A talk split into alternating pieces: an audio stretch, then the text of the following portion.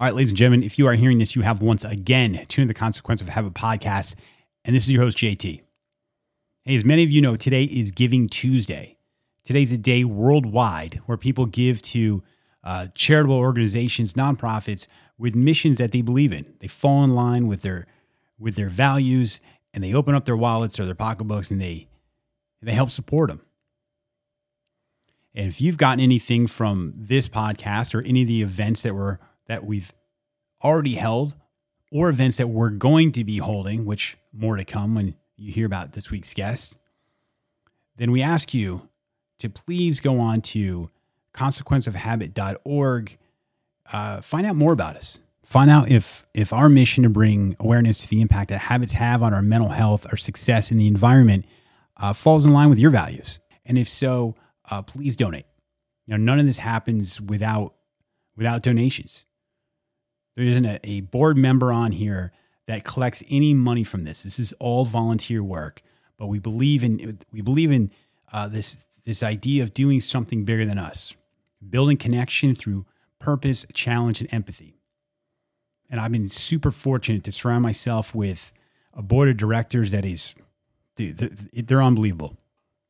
We have experts in the field of mental health, uh, behavioral science, meditation, mindfulness, addiction, sustainability.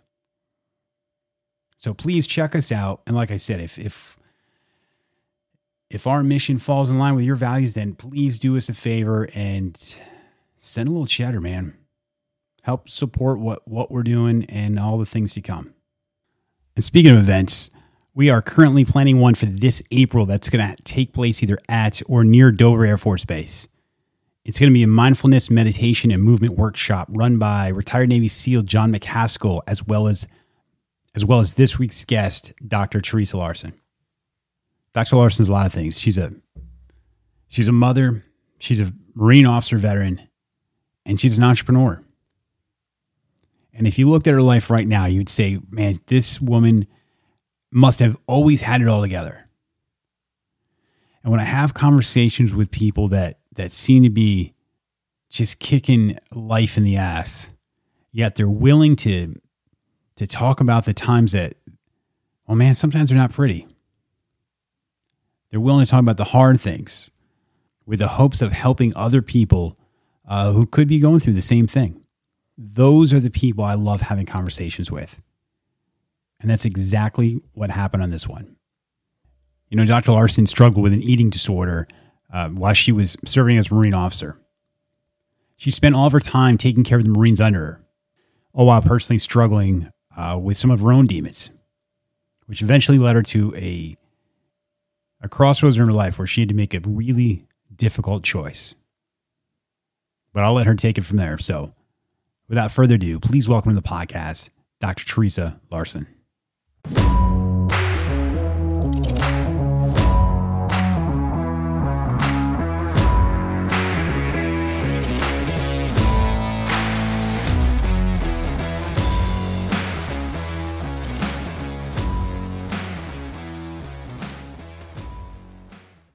All right, ladies and gentlemen, welcome back to the Consequence of Habit podcast. Today, I am honored to have on Dr. Theresa Larson. Theresa, thank you so much for coming on. Thank you, JT. I'm excited to be here with my, you know, other half here, Skelly. Doesn't say much. Yeah. We'll just be observing. Well, we're, I, I think we're gonna.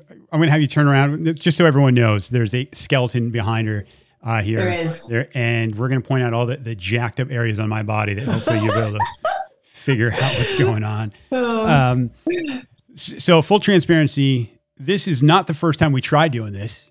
Um, I think I think the the first time I saw a, a notification that you had started jumped on the Zoom call.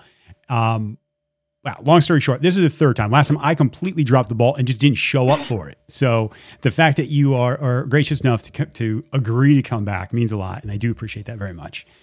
Well, I have to say, JT, so one, like I told you before this, when you're doing big things, sometimes you do drop the ball, but the fact that you own it and you followed up, right, that says a lot about you. So, hey, all right, all right. of people it. don't do that. I'll take it. Thank you. Uh, all right, so there's a couple of things I want to talk to you about today. There- There's you're you're kind of a unicorn uh, because what you're doing with the vets. Uh, we're going to get into some things around uh, coping mechanisms and habits and addiction. Mm-hmm. And then we're going to get into uh, something that kind of really interests me about your story. And, and maybe we'll start off with that. From, from the outside looking in, it seems like you had this passion around fitness and um, uh, mindfulness and, and, and physical therapy, but your idea of it wasn't really fitting the mold of what was out there already. And you've kind of created this this this new thing and, and made it your own where instead of saying, Hey, I'm gonna jump on and just do what everybody else is doing, it's like you, you just wipe the slate clean. So hey, let's let's do it the way I want to do it. Am, am I am I correct in saying that? Oh yeah. Definitely, definitely correct. I was actually just speaking to my grad school a little bit before this about that. Like I just I can't do the norm. Like I can't like now that I know what's out there in the PT world and health and wellness world, like I I see where there's a missing where the missing pieces are mm-hmm. and as someone who is also up to doing big things, like I can't just let those slide. Yeah. Like I got I want to do something about it. And that's like that's what's that's like living, right? Like going after your passion, living it each day, as hard as it is, like that's living. Yeah. Yeah. So just so everyone knows what the what the hell we're talking about, uh, you you you are, have started a, a company called Movement RX. Yeah. So a lot of people listening to this have probably gone through some type of physical therapy where was that thing where you went mm-hmm. in, they brought you in, you might be in a room with a bunch of other people. They, they do a little stretching with you. Um, they, they put some, some heat, uh, some stim, and then you're kind of sent on your way right? And yeah. so, so, so, a guy, I, have had two back surgeries, very familiar mm-hmm. with this. That's not what you were trying to do. So explain no. what, let's explain what Movement RX is and, and, and really how you found yourself uh, needing to do something different than what the, what the mold was. Yeah. So I graduated from PT school for everyone. So I'm 40. I graduated when I was 32. Like I didn't just go right into um, PT school right out of out of college. Right? I played so I, I, I joined the Marine Corps. I was I was served as a Marine officer, and then I got out of the service and played a year of professional softball. So was, I, I got a chance to play professionally as a pitcher, and then from there it was like, okay, I want to do something in medicine, maybe something in fitness. Like, what would fit that? So those experiences, kind of being a Marine, being an athlete, like helped expose me to like okay, it looks like the medicine world, the medical world, I would like that.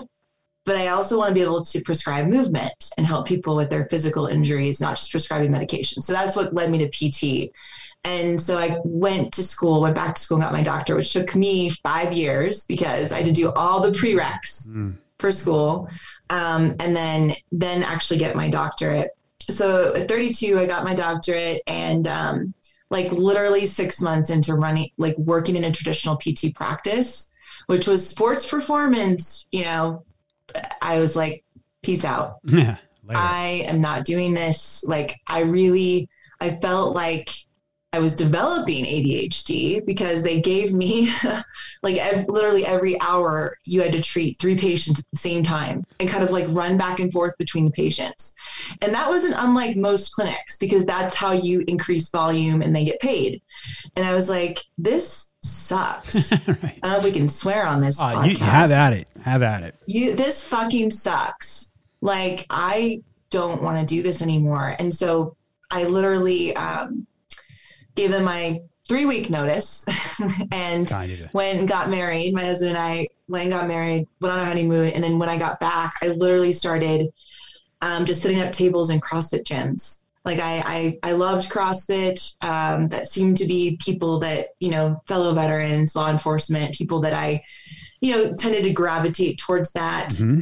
And so I started to like work out and then just meet some gym owners and set up, set up my table there and treat athletes and help them stay in CrossFit, like help them do it better, help them stay healthier to do it versus tell them, oh, you shouldn't do that. Like that's very typical in the health and wellness industry too. Like, oh, why are you squatting like that? Like, why are you lifting weights like that? Like, what? Why are we living? Like, of course we should be doing these things. Like, let's just teach people how to do them well.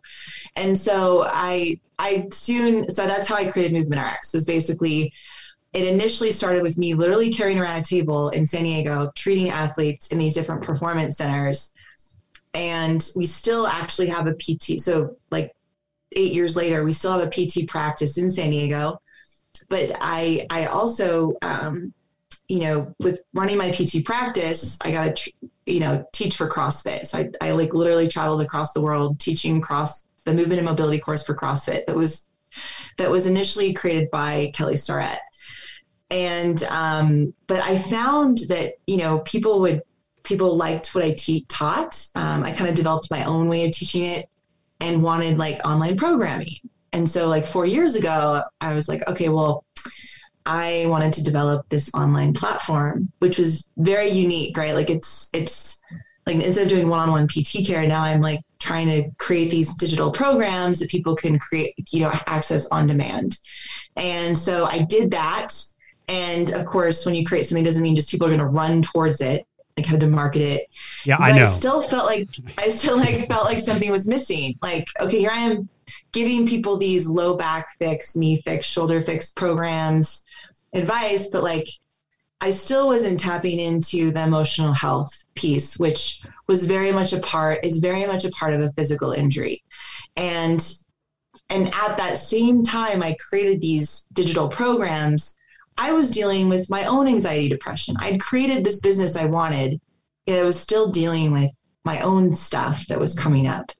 And so I reached out to a mindfulness and movement, uh, sorry, a mindfulness meditation coach who happened to be a biofeedback therapist. And I started going on my own journey down the mindfulness meditation space, not applying it to my practice yet.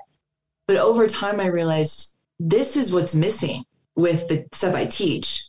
Yeah, I'm helping you improve your snatch, but you can't freaking slow down. Or like you, yeah, I'm helping you, you know, improve your shoulder injury or your hip, but you've got stuff going on neck up too, and you're not addressing it. Sure. And so I that's when um, you know, I started putting out like the stuff that's the mindfulness work um, that I had been going through. And that's when John and I connected. John Macaskill, who's for those of you that don't know him, he's a retired Navy SEAL commander, big in the mindfulness meditation space.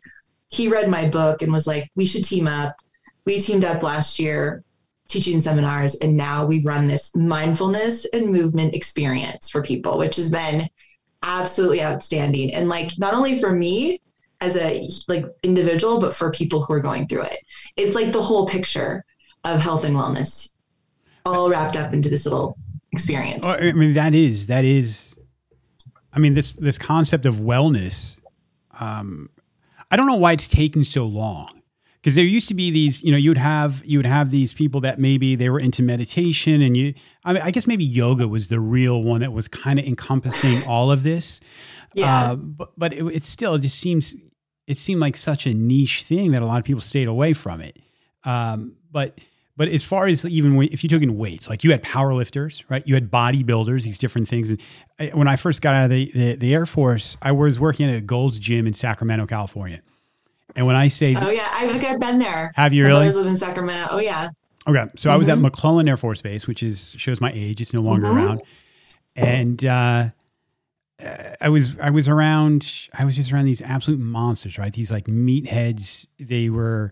Uh, unfortunately, he was a, he was a very nice guy. And he's unfortunately passed. Uh, a bodybuilder named Mike Matarazzo was one of the owners, and these people were taking copious amounts of steroids. Right? They were I'm gonna. I don't want to put a label on anyone. I'm gonna say they were not the the most mentally sound, healthy people, but they portrayed yeah. this thing. They were on the cover of Men's Fitness, Men's Health.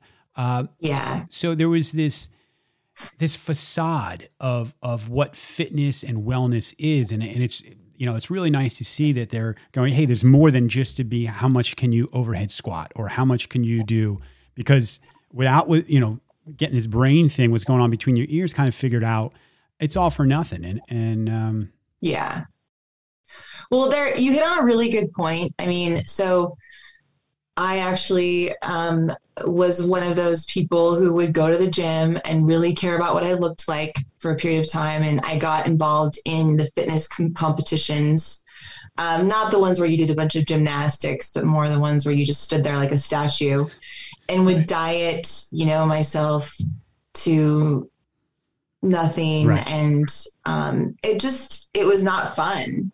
Yet I really, part of part of my for part of my life i really cared about that image mm. right and that isn't what health is and now that i i it's taken years of developing my own personal development but then also like looking outside of that fitness world and seeing you know looking beyond it and saying like what is actually health okay health is actually being aware in the present moment mm. of how you are in the world and how you move and so what like all the research points to that. Happiness, if you're present in the moment, then you'll be happier no matter what you're doing, right? Like you could be cleaning toilets or shit, or you could do you, but if you're present. And so when you are present, though, that means you are more aware of what's how you're moving. Yeah. Or you're not moving. You're aware of your posture. You're aware of the way you treat people you're aware of the way you, you're aware of the way you judge people. And so that's what um, the mindfulness work has has helped me understand is that mask i was wearing. And even as a pt business owner and what i was doing with crossfit while i loved it it was so very very ego driven too in a lot of ways. Even the individuals who you know helped create the course i was teaching like even mentioned like this is you're diving into people's ego here you're helping them improve their perform, you know, their their snatch, their clean and jerk. And I just felt like, in a way that for a while that was fun and great because he traveled all over, but then there's just still something missing. Like, I don't want to feed into people's egos. Like, yeah, I could, I actually, I do care about your overhead position and your shoulders. I could give a shit how much you lift. Yeah.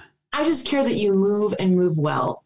And, um, you know, the other, yeah, so that was, you know, that was kind of that just feeling of unrest, like the more I became aware of that, and it like was in a lot of parts of my life, like the way I treated patients, the way I taught the CrossFit courses, the way I was, you know, with my friends, even the the um the some of the people I chose to work with, it just felt like something was missing. Mm, yeah. And so and it was that that that that education on how to be aware so first i had to dive into it myself for me to actually know what was missing i first had to apply it to my own life and i had to fall on my face numerous times to figure it out but that mindfulness not necessarily meditation but the practice of mindfulness and being aware and slowing down paying attention not doing as much right stop, stop trying to do as much and be more present with myself and those I love helped me be more aware of what was missing. Mm. And, you know, and so what was missing was um, building emotional intelligence with these movers as I was working with, building emotional intelligence and helping people slow down in their movement, helping people slow down with the decisions they made, helping people slow down um, with how they treat themselves and treat others. Like, pay attention to what you're putting in your mouth. Pay attention to how I'm, you're talking to your loved one in front of you. Um, typically, how you treat them is a great mirror of how you treat yourself. You know, and so all of these things, like, I just over the last four years have I added it to my own life, but then found the right people who were also interested in the same thing. It's like that kind of me shifting as a person helped attract the right people too who are into the same things and into that same process of that journey of like becoming more aware and waking up actually. Like that's what i call it is waking up. Yeah. And pema chodron is a great author. She talks about waking up all the time. Mm-hmm.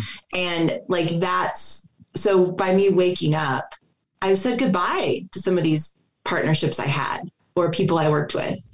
In a good in a loving way it's like this just doesn't serve me anymore. And it doesn't serve the people i want to work with. And so you know that's part of life though is kind of a ebb and flow of letting go. But the more aware and more present you are um, with what's going on in your body and mind the better you can be in the world yeah be for others they're yeah, for others yeah I, there's a there's a couple of things i want to say uh, about that one um, the fitness industry and I and I do. And you you know better than I do, but I, as great as the CrossFit movement has been, there, it's also something. It's a business, right? And they've they yeah. they they know certain things sell. So there are those those things, those aspects of even bodybuilding and, and those traditional things that that that bleed over. You know, there's a reason guys uh, their shirts are off and and you know like every time they get hot. Can you imagine every time you got hot, you just had to like strip down to to but Yeah. it sells and there so there's always going to be that ego. And Of course. and some of it is people have worked very hard to look the way they look. So and and I Mm-hmm. complete I I completely get that. But I do think there's a slippery slope when we when we give the power to others uh, uh, to to determine on how we feel about ourselves. And you know, Very much so. so um, and I and I definitely, oh my gosh, like you know that's that was years of my life, like Mhm. the, and it's a roller coaster from being an athlete to the Marines to running a business. I let other people dictate how I felt about myself. Yeah, yeah, and and, you, and the other thing is, well, two things. You talk about who you surround yourself with, and that is one of my biggest things. Like, I don't care how strong uh, you think you are. If you surround yourself with the, with with people that that are counterintuitive to what you're trying to stand for, it will compromise you. I they, I've seen it every time, like with myself.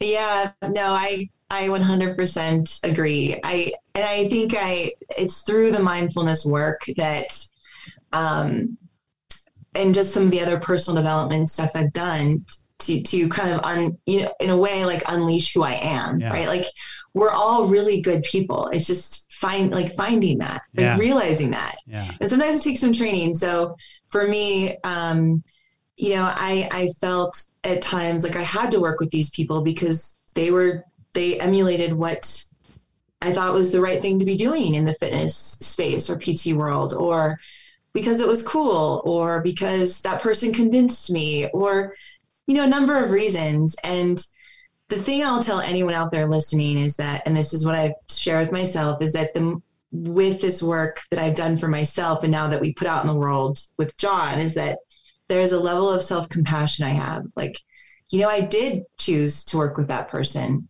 I did choose to do that because I'm human and I learned. And now I know I don't want to do that. yeah, And now I know that, you know, um, uh, the the the people that maybe I surrounded myself with weren't the healthiest for me, and that's okay. That's power. Yeah. Because I figured that out now. Versus like just kind of like oh well it, it's it's cool it's good for me you know I should be doing this I sh- this I should be around this person no if that person treats me like shit no yeah, right. or treats other people like shit no I don't Yeah. Yeah, com- co- completely. And if anything, my experience from from of, of trying to change and then seeing I, I see myself and others a lot more. So along with that just comes an empathy. Like you can look at that person and and feel bad for him. Feel bad for him. yeah You know, and, Yeah. that, and that was something that's usually the first sign I'm in a bad place. Um, is when I have zero empathy for people. Um, Right. That's, that's where I know, like, uh, maybe I maybe I need to uh, slow down and, and do something to make some changes because I'm not I'm not doing well. Um, Yeah, it is. It is. You hit on something like that. Empathy piece is huge. Um, you know, I, I had a um, a colleague. This was a while back, but um, you know, on a similar, seemingly on a similar mission, right? You think you know someone, and then there was one day um, I remember sitting down, and this person telling us, um, "I want to be famous. You're not making me famous." And sorry. I remember being like, actually, because there was a friend, I cried. Um, and then, but through this work, through this mindfulness work, I started to develop this. I felt bad. Like I was like, this, this individual really needs to be validated. Yeah. I didn't see that. And so the best thing I could do is love and let go. Yeah. Like, bud, you know, good luck to you. I wish you the best. Um, that is not the, the, that's not the path I'm going down um, it is important for me to help others. And however that gets out there, as long as I'm doing it for the right reasons, but it's not just for my own sake, my own fame, right? It's to help others. So, but it was nice to get to a point where him, other people, I was able to be empathetic towards them. And the fact that they really just, and you look at all, around on social media, a lot of people are looking for validation. And that's not going to get you, that's not going to bring you happiness. I'm, uh, yeah, it's something I struggle with. And I think even in one of our messages going back and forth leading up to this, I'd said something like, I, you know, I always feel strange hosting something called consequence of habit and then posting stuff on on whatever social media across the board. Because I, i've said it on the here before I'm low, I know yeah. I'm low lying I'm low lying fruit for for things like social media. And we're going to get into addiction in, in, a bit but there is something about um well it's dopamine. And I'm and it, when I get it it's like I'm like me likey. I want more. So I, I it's something I always have to it's a constant struggle, and I, I accept that. Like I accept that yeah. how how I am. That's just the way. And it's funny. Uh, we're we're hosting a a digital fast in February, and we're going to be working with students. I'm trying to get some military people in where we're, like we say like 30 days. Not saying you can't use your phones at all because we all it's just the digital age. We have to, you know, you're gonna have to be on for mm-hmm. emails and things like that. But to really take a look at it and go, hey, is this thing um, you know, you talk about being mindful. One of the biggest challenges we have now is there's just this constant ability to to, to distract and escape. Like you don't have to sit in much anymore. Like you yeah, like those. no, you're right. And yeah, social media is.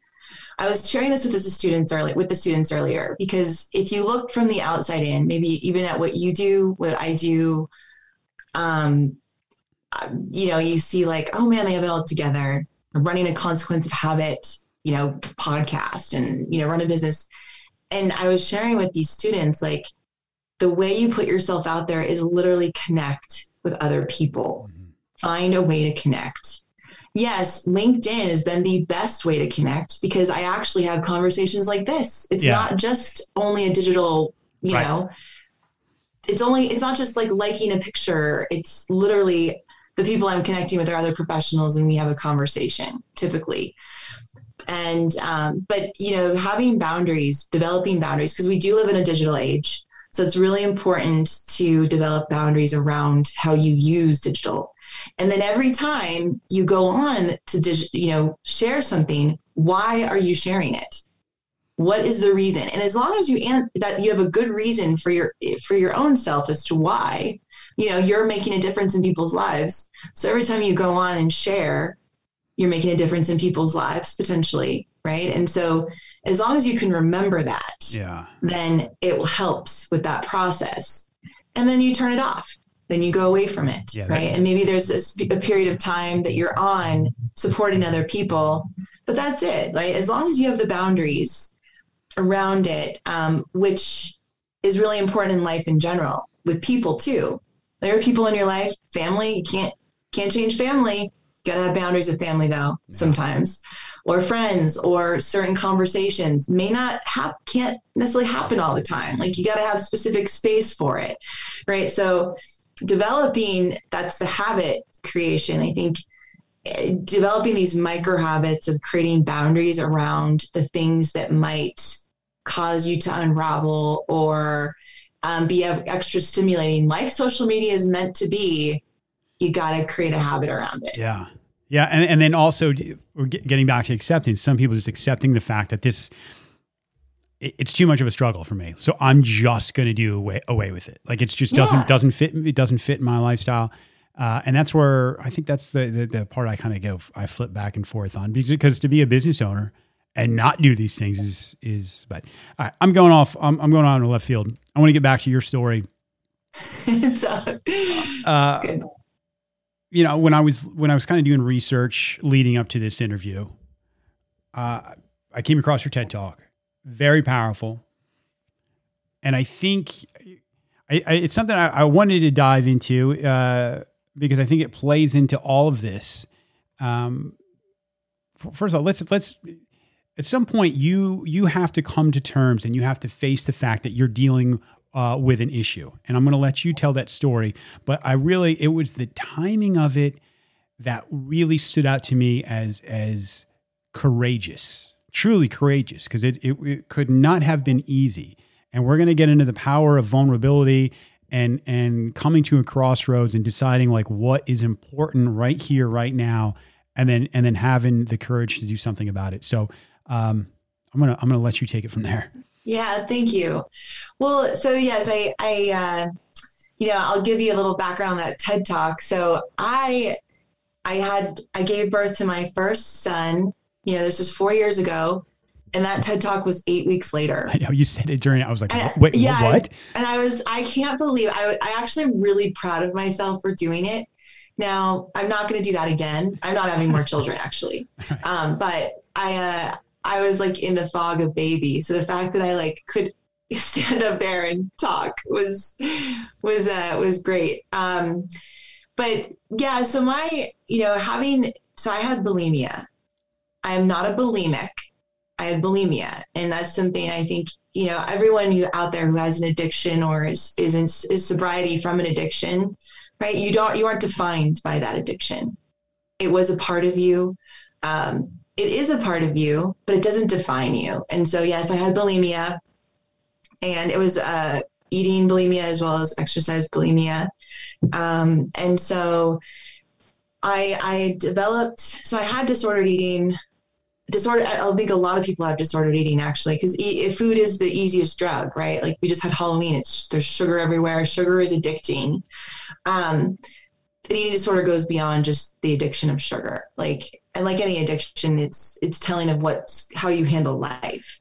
You know what's going on in life, how you're handling it. And food just happened to be my drug of choice. Restricting, binging, and purging, which this might be triggering for some people hearing this. So just know that their National Eating Disorder Association is a great resource for anyone out there struggling with an eating disorder. Um, but so binging, purging, restricting, and then exercise, bulimia. I over exercise, uh, etc. So, um, you know, college was more of the sort of a disordered eating pattern I had, where I would restrict, not restrict, diet, not diet, you know, kind of yo-yo diet, and it very much affected my mood. And um, and then fast forward to the Marine Corps, where you know, life was a bit there was a bit more pressure on me. I signed up for it. You know, I was excited to be a Marine. Uh, I just, I, I, you know, the pressure and then starting to dabble in the fitness industry, doing the fitness competitions, started to really, you know, I learned what restricting, like extreme restriction looked like. And it did feed this like dopamine response of like, well, I get so many more compliments. I'm like the fitness queen, you know. I mean, I was the I was kind of the fitness queen in college, and then now in the Marine Corps, especially. And there's not many women Marines, but and if you're a fitness female Marine, fitness focused female Marine, I mean, you can do no wrong. Right. And so, you know, that fed into my addiction too. And, but it was a secret addiction. Like nobody, you don't get pulled over for bulimia. Yeah. You don't get, you know, in trouble for overdoing food or underdoing it. People just see what you look like. And I always got comments about what I looked like. Um, usually not from my Marines. My Marines, I, I were like a family. It was more of my superiors and then people outside of my sure. my unit. Um, but you know, so I was dealing with. I didn't want to call it an eating disorder. I knew I was struggling with food issues. Um, I just didn't want to acknowledge it because one, you know, how I was trained was troop welfare, take care of your Marines. And I was fucking good at that. I was really good at taking care of everyone else. And then two, mission accomplishment okay, I'm going to war. I need to train my Marines to be, um, you know, use, they already know how to use their weapons, but like get them on some, you know, get them on some demo ranges, get them the training they need for what we're going to be doing in Iraq, which was mine clearing, demo, you know, building vehicle checkpoints, shit like that. Like, so my job was to get them the training they need and then also take care of them. We had a couple women who were dealing with sexual assault issues. Um, I had a few women in my platoon. Um, we had some men dealing with marital issues. You know, like I mean, you name it. It's just all kinds of things go on, and so my life wasn't my own. There was no time to take care of myself, and nor was anybody looking after me. To be honest, none of my superiors were asking me how I was doing. Which, okay, they're human beings. Most likely, they weren't taking good care of themselves either, but at the time, like, yeah, nobody was asking me how I was doing. The only person that was asking me that was my dad. Um, and so I was just like, yeah, I mean, I'm doing my job. I just feel like I'm struggling, but I'm doing my job and I look good on paper and I can perform well. So just whatever food stuff is going on, it'll probably go away when I deploy. Mm. Which, you know, anyone with an addiction out there, and I'm sure UJT, like, yeah, not happening. Yeah. Like it's just going to get worse. Yeah. So, but I still deployed. Um, I actually, you know, I wrote a I wrote a book about this. I did work with our battalion's med- I did live with my battalion medical doctor, who knew what was going on, and I actually convinced her I was okay. Like she knew what was going on, and I had to convince her, like, I'm going to be fine. I ended up getting help under the rug, getting some medication that wasn't on my record. I lied essentially. I said I was okay. When I when I you know, I kind of convinced myself. I over rationalized, like, yeah, I'm okay. I've got to do my job. Like, I can't worry about this shit. And and so, yeah, I deployed and um, did you know I was did did some amazing things in Iraq with my Marines. We ran, we built vehicle checkpoints. We ran landmine clearing missions. We we did one of the first. We ran one of the first. We we set up polling sites for one of the first um, elections, democratic elections that was going on in Iraq, Fallujah at the time, Iraq as a whole. Um, I actually also worked as a female insurgent escort, where you know the regimental commander would take me in the middle of the night and we'd pick up a female insurgent and return her to her people. Um, and so I, you know, was face to face actually with the enemy, quote unquote, Sure. many times, and um, and yet secretly I was throwing up six, seven times a day. Yeah. Yeah. And, and, and in secret, and in secret, nobody saw it, you know? And so there came a point though, as you mentioned, like I, I, my dad had written me a lot of letters. Every time I talked to him, I pretty much cried. It was the only time I did cry. And, um, I, uh, he was like, wrote, I'm Yeah, sorry. I'm sorry to interrupt. Just were you because you said no one, you know, other than your dad was kind of asking how you're doing. When you're talking to your dad, are you open about this stuff at this point, or you, is that like was one Um, person you can kind of talk to, or did he just kind of know something was not right? no, I told him what was going Yeah, on. yeah, um, yeah, I, I, I mean, I had to tell him, and um, I, I did tell a um, nurse in Iraq about what was going on, and she was basically like, "You can't tell anyone, you're going to get kicked out. Like, don't say anything." Golly, man. So I um I didn't say anything. I only told my dad, and it was away from my unit on a sat phone, you know, where Marines could use their computers. But I made sure no one was around. But my dad ended up writing a letter to me, many letters, but one of them was saying like, "Look, like you." The Marines will go on. Like this war is going to go on, but you won't if you continue doing this. And you're going to not only hurt yourself, but other people Yeah. and I kind of, you know, I was when I know what I know about brain science now, like my amygdala was just in overdrive the whole time, It's hijacked. and so yeah, I was hijacked, and I wasn't making clear decisions. Like I was literally, I think it was the one night when I was on a mission, I I was responsible for, you know, hundred plus Marines, and no one got injured, but I wasn't focused yeah. at all. I mean, I was maybe like 60% there. And I literally had to look at myself. And thanks to my father, who kind of like, you know, also was talking to me like a leader. He's like, You're a leader. You are not doing a good job as a leader right now. Mm. You're only at six. You, if you're you, if you're functioning at 60%, like that's not good enough. And I care about you. Like I love you. Like I've already lost my wife. I don't want to lose you.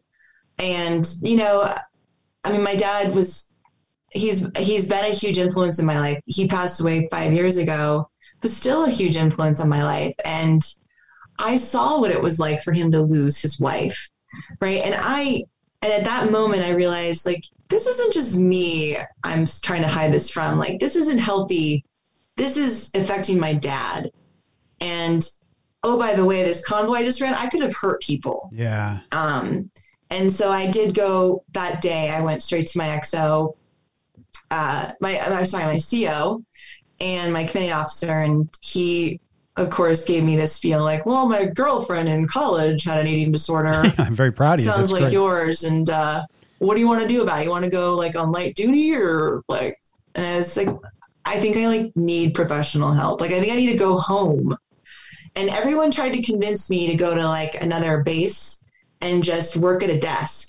I was like, no, What if- working at a desk isn't solving my problem. I, I'm I'm I need phys- I need help, like actual eating disorder help, not drug or alcohol addiction help, eating disorder help. And you know, like the military knows what to do with alcoholism, um, because it's a more it, it's it's seemingly more common, but eating disorders are actually pretty common too. Yeah, they just don't aren't talked about as much. So I, I ended up getting medevaced home for this eating disorder, which was one of the most hard experiences of my life. Um, more from a standpoint of I was so embarrassed. I'm, I mean, I'm, I'm next to people who have these physical wounds. One guy who like wanted to commit, you know, commit suicide, who was being detained um, and going home to get some help. And here I am with an eating disorder, and I felt so um, small. Yeah, that well, and, that, sorry to cut yeah. That's what stuck out to me was the. I mean, the, there's a reason we don't tell people about our addictions, and it's that bitch of shame. Like we're just, the, it sucks. So, uh, when the consequences of you coming forward, one is is for something that you it had to take a tremendous amount of courage, and then for it to be minimized by the superiors. And then when you finally get to the point where you're getting the help that you truly need, uh, there there's this punitive response to it, and and that only makes that shame. I'm guessing only makes it that much worse and that much heavier to have to kind of sit through. Uh, and that so that yeah. was my biggest takeaway was was from that TED talk was like, God, that um, that the, the, the process of of getting to that I'm going to guess the lowest of lows and then starting yeah. over and rebuilding and working your way up. I think there's tremendous power in that. I think you, I, there's no way you knew it at the time, but the power of that story as as it's evolving is it's awesome, really awesome. Thank you. Yeah, it was it. You know, going back there, um, it was one of the hardest times in my life. I mean, there's so much shame with it. And, you know, the thing that kept me going was my mom. I mean, my mom passed away when I was 10 from breast cancer, but I remember her telling me, she remember like her literally holding my face as a 10 year old and saying, life must go on for you. Mm, wow. No matter what. And because I was like, I can't go on without you. Yeah. And now I'm and yeah. she she literally was like, It has to, Theresa. Like, you're gonna be fine. And, you know, every time I hit these points where I just didn't want to, I was like, no, I have to. Yeah. I told her I would. Yeah, so. and, and, all of these things, man, like like like trauma and stress, and this was was something I was having a conversation with somebody yesterday, and it's a psychologist, and I and I was I was trying to figure a way to package towards the military, like how we deal with loss, how we deal with stress and trauma, and, and mm-hmm. um, that acceptance that we we all will be victims to it at some point, right? Mm-hmm. Some of us uh, younger age than others. Mm-hmm. And I was comparing it to altitude sickness, and I think one of the, the problems with the military this this idea of suck it up, um, it's it fits it sometimes. Like sometimes you just in the, if it's in the middle of something, you got to suck it up. Yeah. But that does not serve people long term, and and this idea of if you were part of a platoon going up a mountain and someone starts suffering from from altitude sickness, well, you would never say to them, "Suck it up." It's right. because it's not it's not it's not your toughness that's being questioned. It's not your character that's being right. questioned. Uh, some people are going to deal with it better just because the way they're wired, it's the way they're built. Yeah. Um, I don't know where I'm going with that. It's just it's it's you know, you, you talk to people who have been through trauma and the way it manifests itself, we all find these different avenues. We pick our own poisons to feel good short term. And it's that long, yeah. that long term thing of doing the things that don't bring that instant gratification, that where you get that true self confidence, where it's not in the eyes of the person looking at you, uh, deciding how much body fat you have, or yeah, uh, you know, it's um, it's well, tricky. there's a there's I was giving um I was doing like an interview for this documentary recently and the the thing that I brought up was that when as service members we join for a reason to serve right and we take it's a brave thing to do And no, by no means did I know what I was up against when I joined. I just knew that I wanted to do brave things for my country and make a difference. And at the end of the day, I don't, I didn't have tools on how to keep myself healthy, healthy to help others. I was really good at, and this is a lot of service members and leaders who do so good at taking care of other people and accomplishing missions and making money for their company and driving that they can't slow down to take care of themselves. They can't, they don't know how to. Um, and they, and they aren't at necessarily young age given the tools. Yeah. And so um, I'm, I'm thankful mindfulness training is actually becoming part of some of services curriculum, some of the services curriculum. I think the Army is implementing some of it. I don't know how effective it is, but the other component to developing a mindfulness practice with service members, to be honest, um, which I think could be super beneficial, is building this idea of empathy, right? Like, yes, there are certain, like, I had to go through the convoy, completed the convoy. It wasn't like, hey, I'm out, you know, in the Yeah, middle right. of it. Right, right. I finished it, but I knew once I was back and everyone was safe that I needed to go do something and that someone else could step in for me. Even my gunnery sergeant at the time or staff sergeant, Adam Larson, he runs, I mean, he's an amazing man I'm still in touch with. He even was like, dude, the Marine Corps is going to go on. You're going to be fine. Like, I think he was the only one I told specifically what was going on and told the truth to because I told every, I didn't tell everyone I had an eating disorder when I went home. I said I had a heart condition, which, yes, an eating disorder can create heart conditions. I mean, if you're throwing up six or seven times a day, what does that do to your do to your esophagus? What is that? What is what can that do to you? It can do really bad things. Yeah. But all people see is, oh, you can't eat brownies, you can't go to the chow hall, like you look fine. Like what's wrong with you? Um, and so I, but but the but the interesting thing was, and I actually can think about this person in a like we talked about earlier in a more um, empathetic way uh, and feel sorry for them is the lieutenant that took over for me like he was he he, he was married he doesn't didn't have any kids but there was a lieutenant they had to fly out to take over my position and him and his wife were so ridiculously mean to me because of that um, and i was just and and in a, not to my face but Right, in right, right. sharing rumors about me Sure, sure. and um, I found out that, about this later on, but I I I felt it was it made me it really hurt. If I knew a Marine was suffering, a fellow lieutenant, with what I was dealing with, and I had to go take over for them, I would I would do it in a heartbeat. Like, okay, I got this. Go take care of yourself. But that wasn't the response.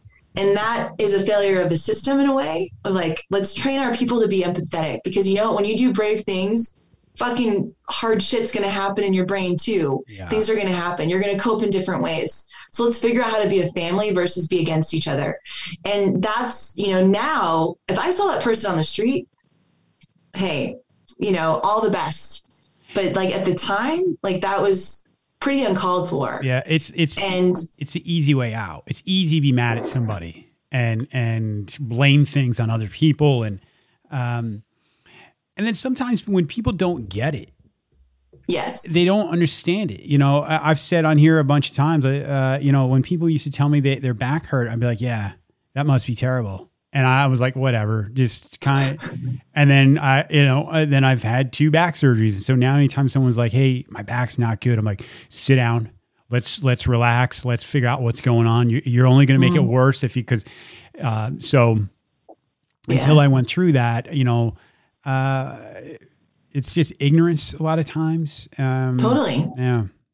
but there's but there's a but when you do have um, when you do develop this sense of empathy in your life and the kind of like are aware like even in the service there is a mission accomplishment and troop welfare but there's also there's a connection of working together and taking care of each other and looking out for each other and when someone isn't um, doing well or struggling that's what we do is we pick each other up Yeah. and that isn't necessarily part of the training as an officer right or as enlisted like and that should be how do we support each other because we're all coming at you know from different walks of life and sometimes we might have to carry the, the pack of someone else Yeah.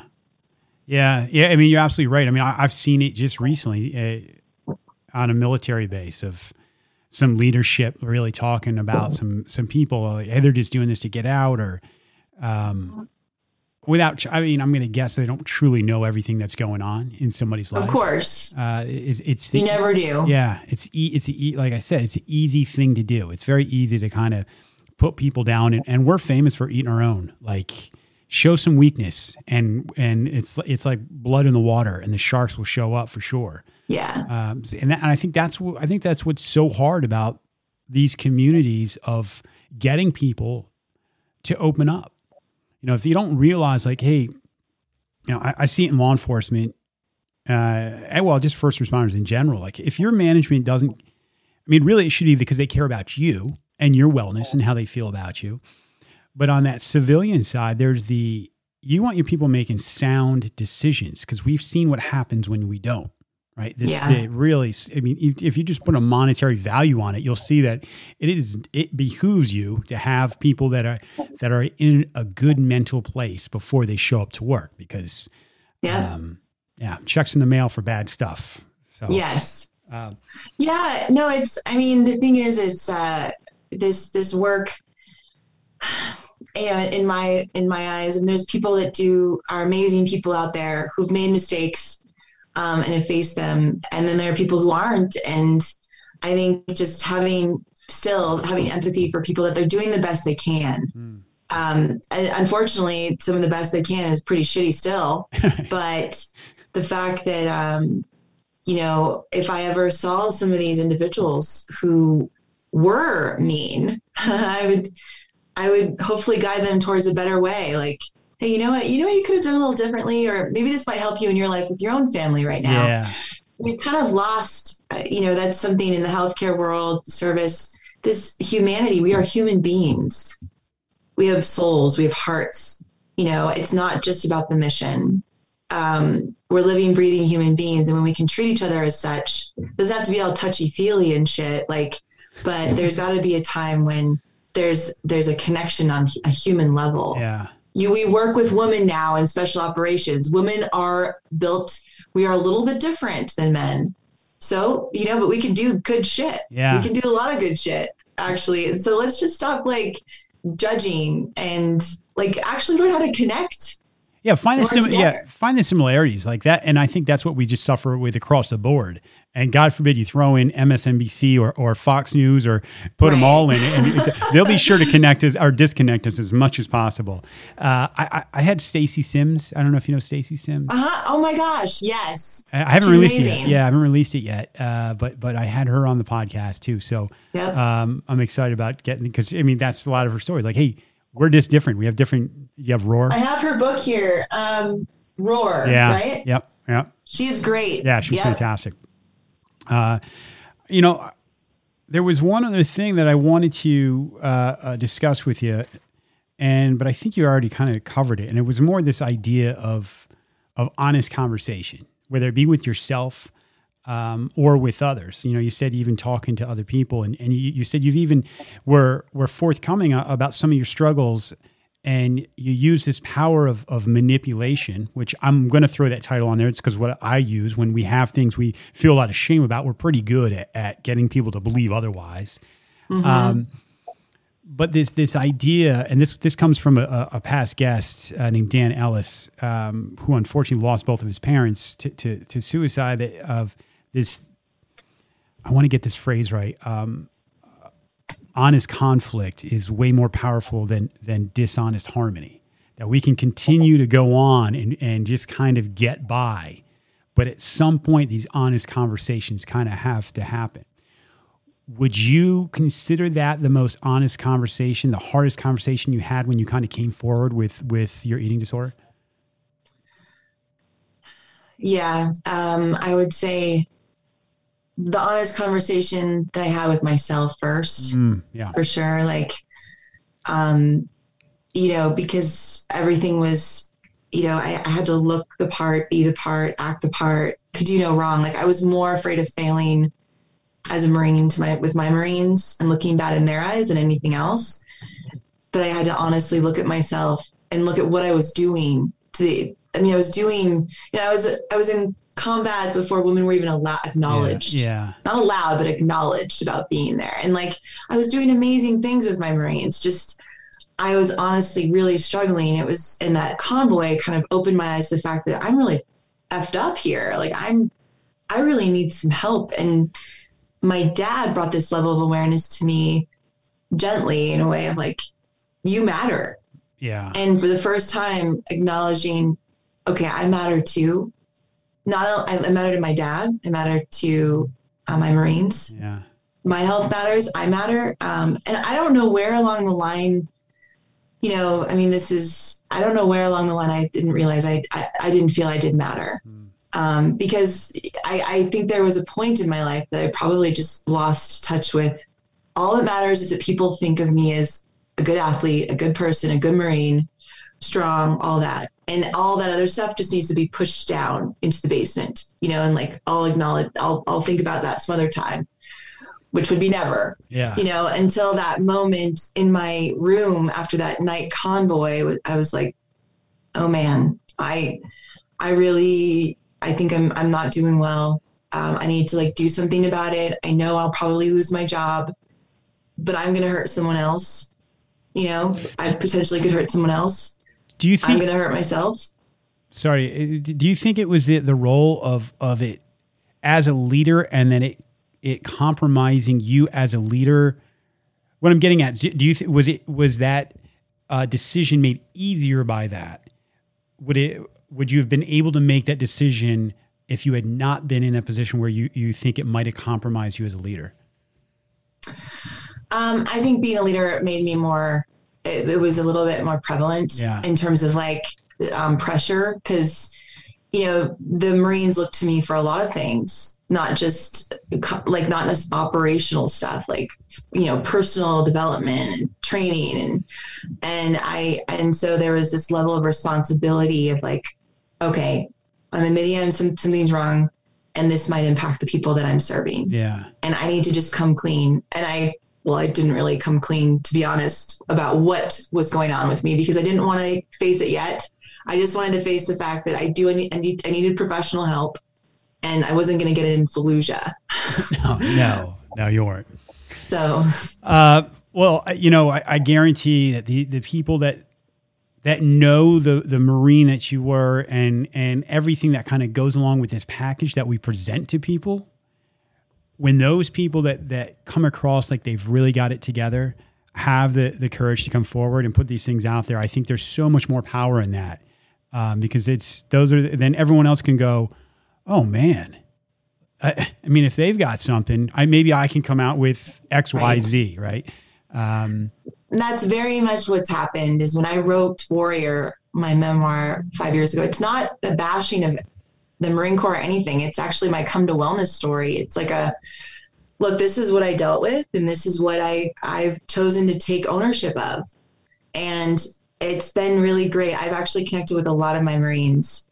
Um, and even some of the lieutenants that were total asswads um, since then. And because um, no one knew, but they realized like they judged right they, they, some of them actually realized like i judged you way too much right um, and that was, you know, that was good. That was very healthy, like to have those conversations. And some of them still keep in touch with. And, you know, and even for me, the honest conversations, I am very proud of my service. I had an eating disorder, yes, but I am very proud of the way I served and the way I was honest with my leadership, even though the leadership told me they were disappointed and that I was, you know, I, I like, what's wrong with me? I'm still, I, regardless of that, I know I did the right thing. Yeah. And I know that's what leaders I know that I that that asking for help was an act of leadership. The the idea of service sometimes it takes a while to to see it, but I guarantee that service continued by you coming forward. You know, I, have had uh, General Greg Martin on the show, suffered bipolar. Um, and that is his continued service. Like it's sometimes it's just being vulnerable as part of it, and and yes. you know there can be another uh, service member or maybe not that that can hear your story and, and um, uh, have the courage to do, to do the same. So and and and really that stoic philosophy of the obstacle is the way. Without those decisions that you made then, uh, who knows? who knows everything you've done since then. It's just, um, yeah, it's cool, man. Sometimes it's that vulnerability that really sparks this new path of wherever you're going to go. And, uh, well, listen, very much so. It can be wounds can be your wisdom. Yeah, I like and that. yeah, wounds can be your wisdom. And it's, I tell all veterans, like, look, you're, you know, the the transition is challenging for everyone, but your service doesn't have to end. It just is going to look different. So now I bring this sense of vulnerability into the wellness space because when people still people look at me or see what I do and they're like, "You could do no wrong," and I'm like, "Oh, oh yeah, I can," right, right. and I'm a human being just like you, and I will have this awkward, vulnerable conversation because it's needed, and then that opens up the floodgates for other people to be like, "Oh wow, you know, she's human. She's sharing this. Like I know someone in my life or actually that's happening with me. Yeah. I'm going to I'm to do something about it. Yeah. So it there is a huge, you know, in in terms of my responsibility now in a really amazing way. It's like doing this with you, sharing about it is how that's my responsibility is to show people what's possible. Yeah. If they do face their demons and their wounds because it can definitely turn into wisdom. It's just not going to happen overnight. No, no, then that's that's the hard part, right? None of these things are fast. But um, Theresa, I know you got to get going here. Where, if people want to find out more about you, uh, check out your social. Where can where can people find you? So they can you can find me on LinkedIn, Dr. Theresa Larson. You can find me on at Movement RX. Um, we've got Facebook and Instagram, but check out movement-rx.com. We've got some wonderful opportunities. I get to work with John Macaskill um, on the mindfulness and movement experience which is on our website, um, movement-rx.com. So I would definitely challenge you all to check it out. Our next experience launches December 1st, and then every six weeks thereafter. But, you know, we run these experiences for 21 days with the tribe with full support from myself and John and my team. Awesome. Awesome. Looking forward to it. And I'm looking forward to hopefully having – uh, Consequence of Habit event that's going to include both you and uh, John yes. Macaskill. So uh, more to come with that. Dr. Thank Larson, you, thank you so much. I appreciate you taking the time. This is this has been oh, awesome. Yeah. Awesome. You're a badass. I appreciate you too. Thanks. All right, that's it. Thanks everybody for checking out the podcast. If you guys like this, please go on to Apple. I mean, go on to Apple. I don't even know what that means. Uh, it, if you listen to this podcast on Apple, please leave a rating. It means a lot. I've said it before. I don't even know why it means a lot, but in the world of podcasting, it most certainly does. Uh, if you guys want to hear more or see more about what we're doing, please check out consequenceofhabit.org. If you guys you want to hear the newsletter or read the newsletter, whatever you want to, uh, you're going to read it because you can't hear it. So if you guys want uh, access to the newsletter, sign up there and we will start getting you more information. Uh, if you guys think there's a guest that should be on here, then please feel free to hit us up at info at consequenceofhabit.org and let us know who it is, what their story is, and uh, we'll see about getting him or her on. Thanks, everybody. Catch you next time.